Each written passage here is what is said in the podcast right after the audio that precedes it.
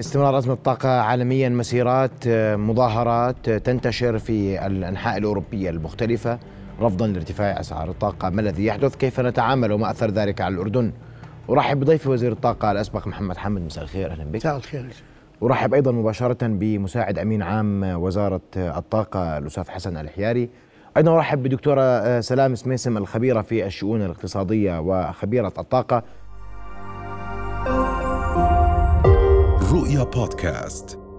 أبدأ منك أستاذ محمد واليوم أوروبا تشهد مظاهرات احتجاجات اضرابات في قطاع النفط وكل ذلك يؤثر على مجريات أزمة الطاقة العالمية التي تسبب بها الحرب الروسية الأوكرانية. نعم. كيف هو المشهد اليوم؟ نعم. أشكرك سيدي. آه آه يعني حقيقة آه بال 73 إذا رجعنا للتاريخ كان عندنا قضية جيوسياسية اللي هي استخدام النفط العربي وكانت بداية آه، هاي القضية وانحسار النفط بكميات كبيرة آه، غيرت مجرى التاريخ فيما يتعلق بتكنولوجيا الطاقة. والآن إحنا تحت أيضا قضية جيوسياسية جديدة لكن الاختلاف هون ما بنحكي عن النفط فقط لكن بنحكي كمان عن الغاز. كميات من الغاز كبيرة. روسيا آه، معروف أنه من أحد الدول الكبرى في تصدير الغاز وتصدير النفط. آه، آه، ما عندنا مشكلة إحنا بتوفر الغاز والنفط عندنا مشكلة بوصول الغاز والنفط إلى الدول المستهلكة. وذلك بسبب ال ال العقوبات المفروضة مفروضة على روسيا وقبل ذلك أيضا المفروضة على إيران. فهاي القضية أربكت السوق العالمي. هلأ العرض اللي موجود قليل جدا.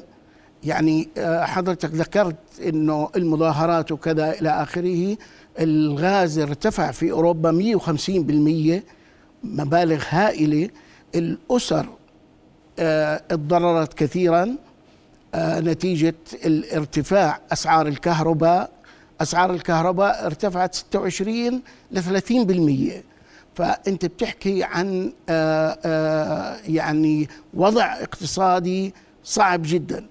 ليس فقط الأسعار وكذلك الكميات ومطلوب من الناس إجراءات ترشيدية خلينا نقول تشابه الإجراءات اللي كانت في فترة الكورونا. فكلها مجتمعة مع بعض طبعا بدها تولد نوع كبير من الضغط آه، على الحكومات الأوروبية. واللي موجود حاليا واللي بتقوم فيه الحكومات الأوروبية هي إجراءات قصيرة المدى متوسطة وبيشتغلوا أيضا على بعيدة المدى. سواء كان في أوروبا آه، بالاتحاد الأوروبي أو في بريطانيا. وأيضا أمريكا من الدول المتضررة معظم الدول متضررة يعني خلينا نقول الدول الإسكندنافية بالذات النرويج الآن آه، حصلت على نصيب الأسد في تصدير النفط والغاز.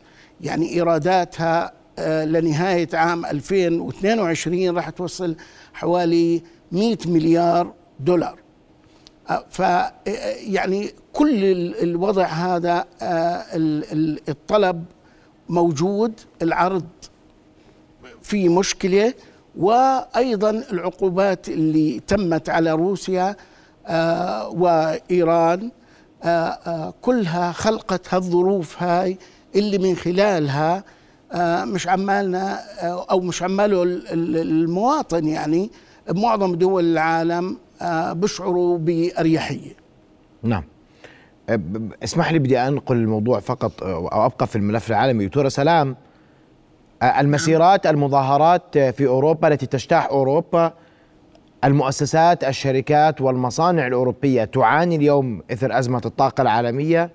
والسؤال متى يمكن لأوروبا أن تحتمل؟ نحن على أبواب الشتاء الحديث عن مخزون استراتيجي جيد لكنه وفق كل المحللين لا يكفي أوروبا هذا الشتاء. نعم.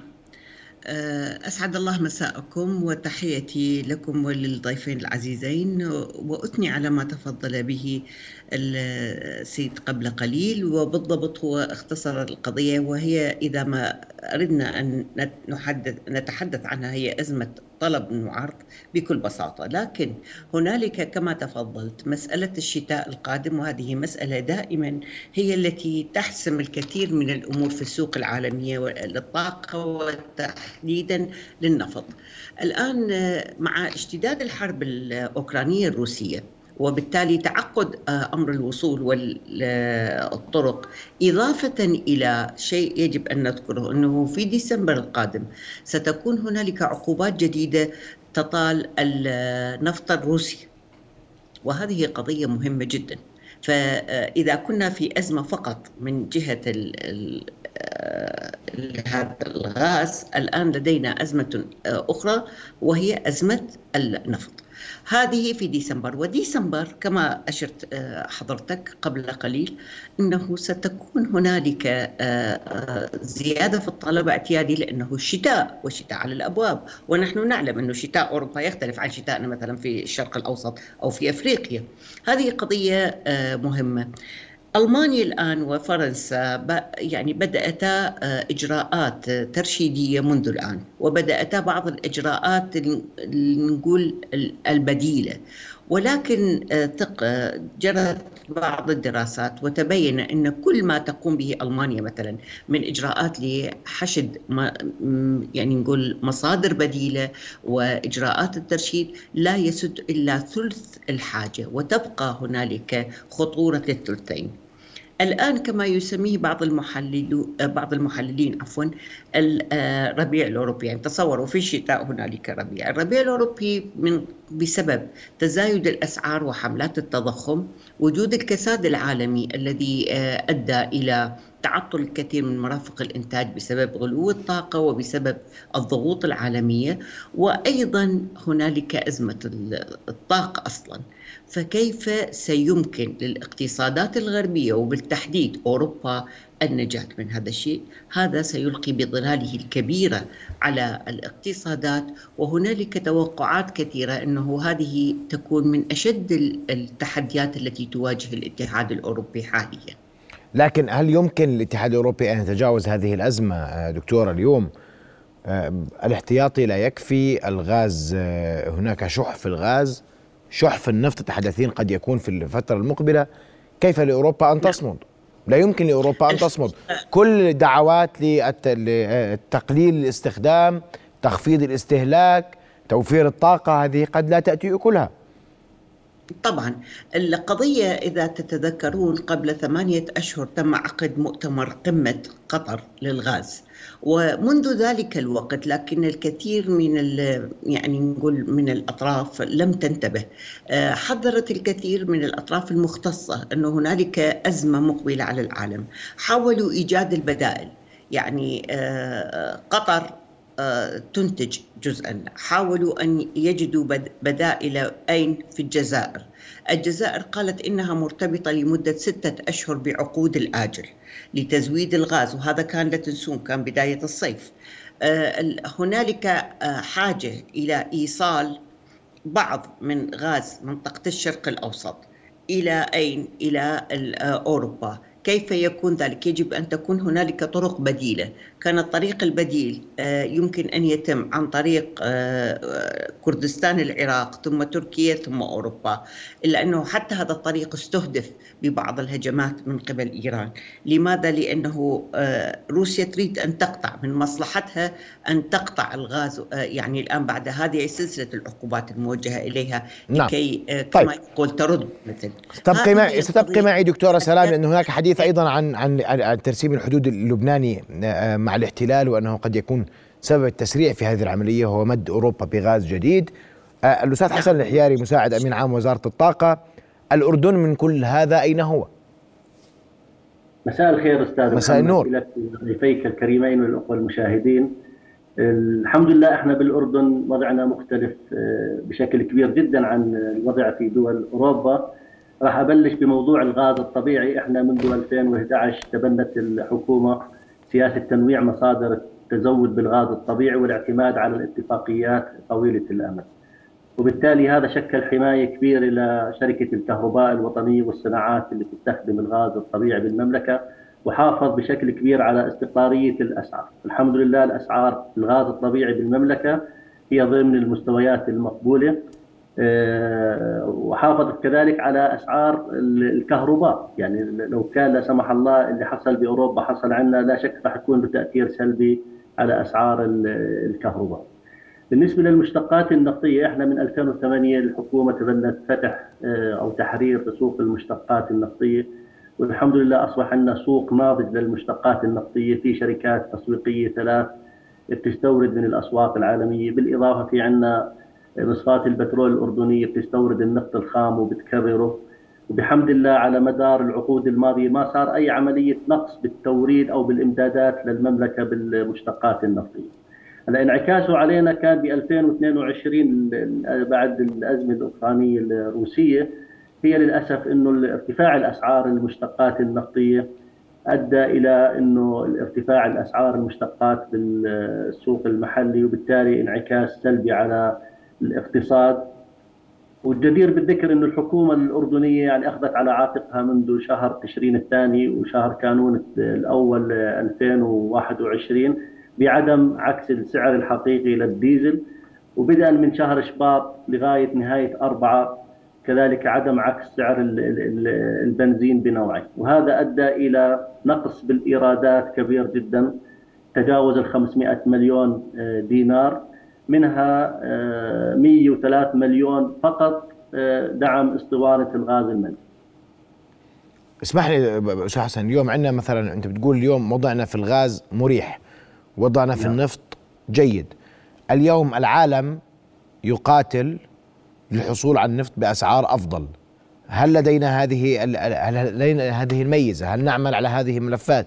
هل اليوم بتقول الغاز والنفط وضعه آمن في المملكة؟ هل لدينا مخ... هل خزنا غازا ونفطا كما ذكرنا في سابق المرات هلا إحنا الساعات التخزينية اللي موجودة بالمملكة يعني ساعات ضمن المعايير والمتطلبات الدولية، إحنا بالأردن عندنا مليون و886 ألف طن ساعات تخزينية منها 320 ألف طن فقط للنفط الخام والمتبقي للمشتقات النفطية.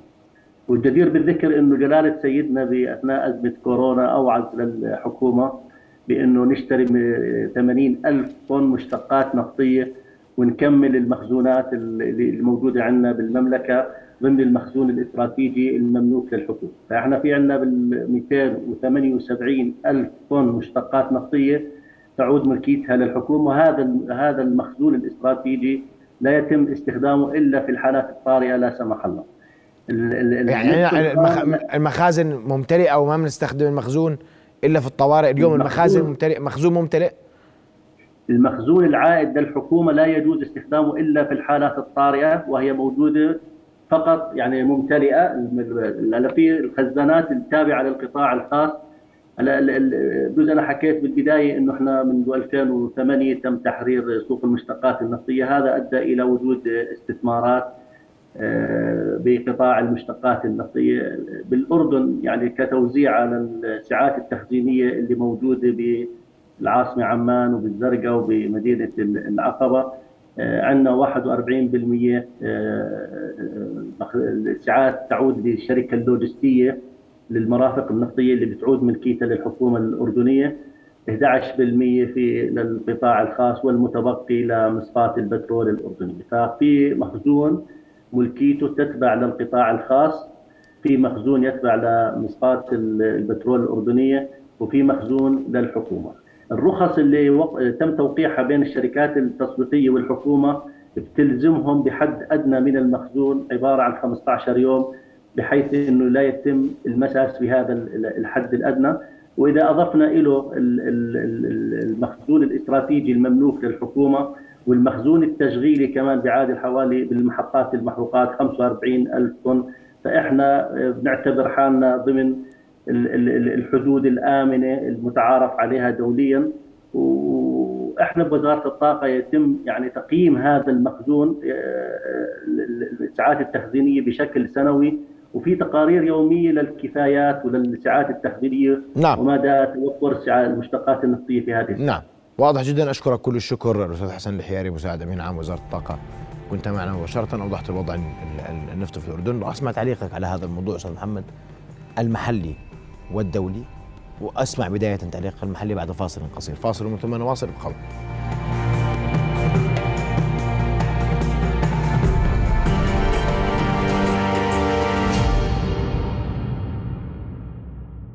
نواصل حوارنا وضيوفنا الكرام وتوقفت معك أستاذ محمد. والسؤال اليوم هل مخزوننا في الأردن برأيك آمن مريح مقلق غير مقلق؟ هذا جانب. هل يمكن لنا أن نوفر المزيد من آه، القدرات للتخزين؟ وإلى كيف سيكون المشهد عالميا في قادم الأيام إذا ما استمر الوضع على ما هو عليه؟ أشكرك سيدي. يعني خلينا آه، خلينا نعطي شوية أرقام هون. يعني لو حكينا عن خليط الطاقة في عندنا 46% من خليط الطاقة عبارة عن المشتقات النفطية والنفط الخام. و44% اللي هي الغاز الطبيعي والطاقة المتجددة و2% بس الفحم الحجري. الآن ال 44% خلال الفترة هاي خلال خلينا نقول ال ال الأزمة اللي إحنا فيها لحد الآن الغاز الطبيعي ما تأثر. بشكل هامشي بسيط تأثر زيادة الأسعار. يعني زيادة الأسعار الغاز الطبيعي بأوروبا 150% تصور لو كان عندنا زيادة أسعار بالغاز الطبيعي اللي بيولد 90% من الكهرباء بالأردن كان يمكن أسعار الكهرباء لا يستطيع أي إنسان أنه يق- يقدر أو يستطيع يتحملها. فالغاز الطبيعي متوفر أول شيء متوفر في تنويع للمصادر للغاز الطبيعي من أكثر من مصدر في اعتمادية على الكميات. يعني أنا ممكن يكون عندي السعر كويس بس ما فيش اعتمادية إنه توصلني الكميات أو ما تصل. فوصلتنا الكميات آه، آه، وفي تنويع للمصادر فوضعنا بعتقد بالغاز الطبيعي كثير مرتاح. الحمد لله في عندنا طاقة متجددة من الخليط الكلي حوالي 14% يعني آه، من الخليط الكلي. فهذا إشي كثير كويس. بنضل بالنفط الخام والمشتقات النفطية. نعم. هلأ السؤال ال- المخزون اللي عندنا كم بكفي؟ وهل إحنا بحاجة إلى سعات تخزينية أخرى؟ الجواب أول شيء خلينا نقول هل وضعنا مريح جدا؟ يعني أنا ممكن أقول إنه مريح لكن بإمكاننا نحسن هذا الوضع بمزيد من السعات التخزينية. والسعات التخزينية اللي موجودة عندنا واللي تم انشائها آه، بمنحة خليجية كريمة آه، آه، اللي موجودة بشرق عمان. فإحنا بحاجة لسعات تخزينية تخزينية أكثر. بس خلينا آه، آه، آه، نرجع أكثر للغاز لأنه أنا بقول إنه الآن اللي أسعف الأردن كثيرا بتوليد الطاقة الكهربائية وبقاء الأسعار كما هي بدون رفع اللي هو وجود الغاز. نعم. لو الغاز ما كان موجود كان عندنا مشكلة. ولذلك آه سيد محمد أنا بقول إنه المصادر المحلية كمان بالإضافة إلى ذلك المصادر المحلية لما تكون متوفرة ولو كان سعر إنتاج الكهرباء أعلى من الغاز لأنه أقل شيء الغاز آه ما في مشكلة. لأنه بحالة زي هاي حالة حرجة وطارئة وأنت حضرتك حطيت إصبعك على نقطة كثير مهمة إنه إلى متى تستمر هاي الأزمة؟ غير معروف. غير معروف. لا يستطيع أي إنسان إنه يتنبأ فيها. آآ آآ وجود مصادر محلية جدا مفيد. وأثبتت الدراسات إنه البلاد أو الدول التي تتبع سياسة تنويع المصادر وأمن التزود بالطاقة هي الدول الناجحة في ت- تلافي آه، تأثيرات الأزمات يعني بشكل عام. نعم. طيب أسمع رأيك دكتورة سلام. آه، أنا أتفق تماما مع ما تفضل به الأستاذ محمد. هي القضية آه، مثل ما تفضل نقطة مهمة جدا التنويع والترشيد.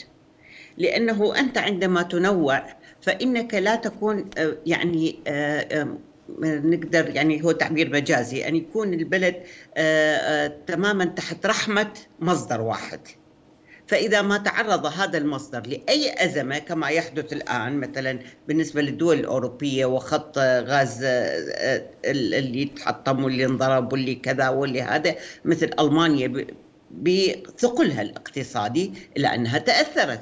لكن عندما تكون هنالك بدائل وهنالك آه، عدة آه، مصادر فأنت يمكن أن تغذي آه، حاجة الطلب المحلي بذلك. نعم. هذه قضية. الخزين الاستراتيجي مهم جدا. هذا يتبع ليس فقط التخ... عملية التخزين ذاتها وإنما في النظرة الاستراتيجية التي تتمتع بها الجهات المسؤولة. الجهات المسؤولة كلما كانت لديها نظرة واقعية وعلمية عن كيفية توجيه عملية الخزن الاستراتيجي فإنه هذا المجتمع يكون في أمان. نعم. وأنا يعني من باب يعني الذكر أنه أعيش في الأردن أرى ذلك واضحا وهذه قضية مهمة جدا. أشكرك كل الشكر دكتور سلام سمسم الخبيرة في الشؤون الاقتصادية وشؤون الطاقة. شكرا جزيلا لك. والاستاذ نهار السعدات فقط الاطمئنان أكثر نقيب أصحاب محطات المحروقات. الوضع مستقر الأمور مستقرة والمخزون متوافر وجيد صحيح؟ أسعد الله مساءك. أهلا بك يا أستاذ نهار ومساء ضيفك الدكتور معالي محمد حمدان المحترم ومن معك من خلال الهواء وكل مشاهدينك. أخي الكريم أنا بحب أطمن الأخوة المشاهدين إنه المخزون الاستراتيجي كما تحدث عنه عطوفة حسن الحيادي إنه مطمن وعندنا كميات كافية. برضو في هناك مخزون استراتيجي في محطات الوقود عندك 700 محطة في الأردن. أقل محطة فيها آه، ما يقارب آه، يعني بدي أقول لك آه، تقريبا 300 ألف لتر. ل 500 ألف مخزون استراتيجي هذا بالمحطات يعني لازم يكون بالحسبان يعني موجود. فبالتالي إحنا يعني إذا في تأثر بالطاقة ونتأثر بأي أزمة عالمية إحنا راح نتأثر أقل ناس. ليش؟ لأنه إحنا عندنا اسطول ضخم من الصهاريج المملوكة للشركات والمواطنين القطاع الخاص في الاردن عندنا والحمد لله مصفات البترول الأردنية عاملة. عندنا القطر العراقي قريب ويصلنا منه يوميا 10000 برميل تقريبا. عندنا قريبين من منابع النفط ومن مصافي النفط مثل أرامكو إذا لا سمح الله تضايقنا بنقدر نأخذ بالصهاريج بخصوص موضوع الغاز هو دائما خطوط الأنابيب كما عايشنا مع الخط المصري كان يتأثر بالتفجيرات. فاضطرت الحكومة وأخذت غاز من الكيان واتفاقية طويلة الأجل. آه، واضعه المصلحة العليا فوق كل اعتبار. وهذا يسجل لها بتوليد الكهرباء. ولكن في حال إحنا ما بناخذ غاز يا أستاذ نهار يعني اتفاقية وقعت لكنها لم ترى النور بعد. يعني ما في غاز بوصلنا إحنا اليوم. أنا غلطان أستاذ فيما لو فيما لو. احتجنا بيكون عندنا بدائل. يعني لا نحتاج قد لا قد لا قد نختلف معك أن هذا البديل الوحيد الذي لا نحتاجه إذا يعني. إذا هذا هذا غاز مسروق يعني. هذا غاز احتلال غاز احتلال غاز مسروق إذا يعني. يكون تفضل أستاذ نهار. إذا سمحت أخي. تفضل يا سيدي. نحكي عن أمن الطاقة الاردني نعم. يعني في يعني جميع محطات الكهرباء اللي عندنا والتي تعمل على الغاز برضو عندها مخزون من الفيول ومن الديزل في حال إنه انقطع الغاز نقدر إنه يكون عندنا بديل لتشغيل هذه المحطات. نعم فأنا بقول واقع الغاز والمخزون الاستراتيجي وواقع الطاقة بالأردن مطمئن الحمد لله. نعم. أشكرك كل الشكر أستاذ نهار سادات نقيب أصحاب محطات المحروقات تعليق أخير أستاذ محمد. الوضع جيد؟ إذا عندك أي تعليق كيف نستقرئ المستقبل؟ أشكرك سيدي. يعني أنا بقول إنه إحنا بالأردن بحاجة إلى مشاريع استراتيجية. وبس أعطي مثال. مشروع استراتيجي كبير تم إنشاؤه بالعقبة اللي هي السفينة العائمة اللي بتحول الغاز المسال إلى حالة ثانية غازية. هذا ساعدنا كثير على تخطي أزمات من 2015 لغاية الآن. هذا رقم واحد. نعم. إحنا بحاجة إلى تسريع وتيرة الطاقة المتجددة ومشاريع الطاقة المتجددة على مستوى المنزلي والمستوى الأكبر. و يعطوا موافقات يا أستاذ. و- وأيضا الهيدروجين الأخضر أنا بعتقد إنه هذا كثير مهم. كثير مهم. أشكرك كل الشكر أستاذ محمد حامد وزير الطاقة الأسبق. شكرا جزيلا لك. مشاهدينا إلى هنا وصلنا إلى ختام حلقة الليلة. نلتقي غدا. تصبحون ألف خير. رؤيا بودكاست.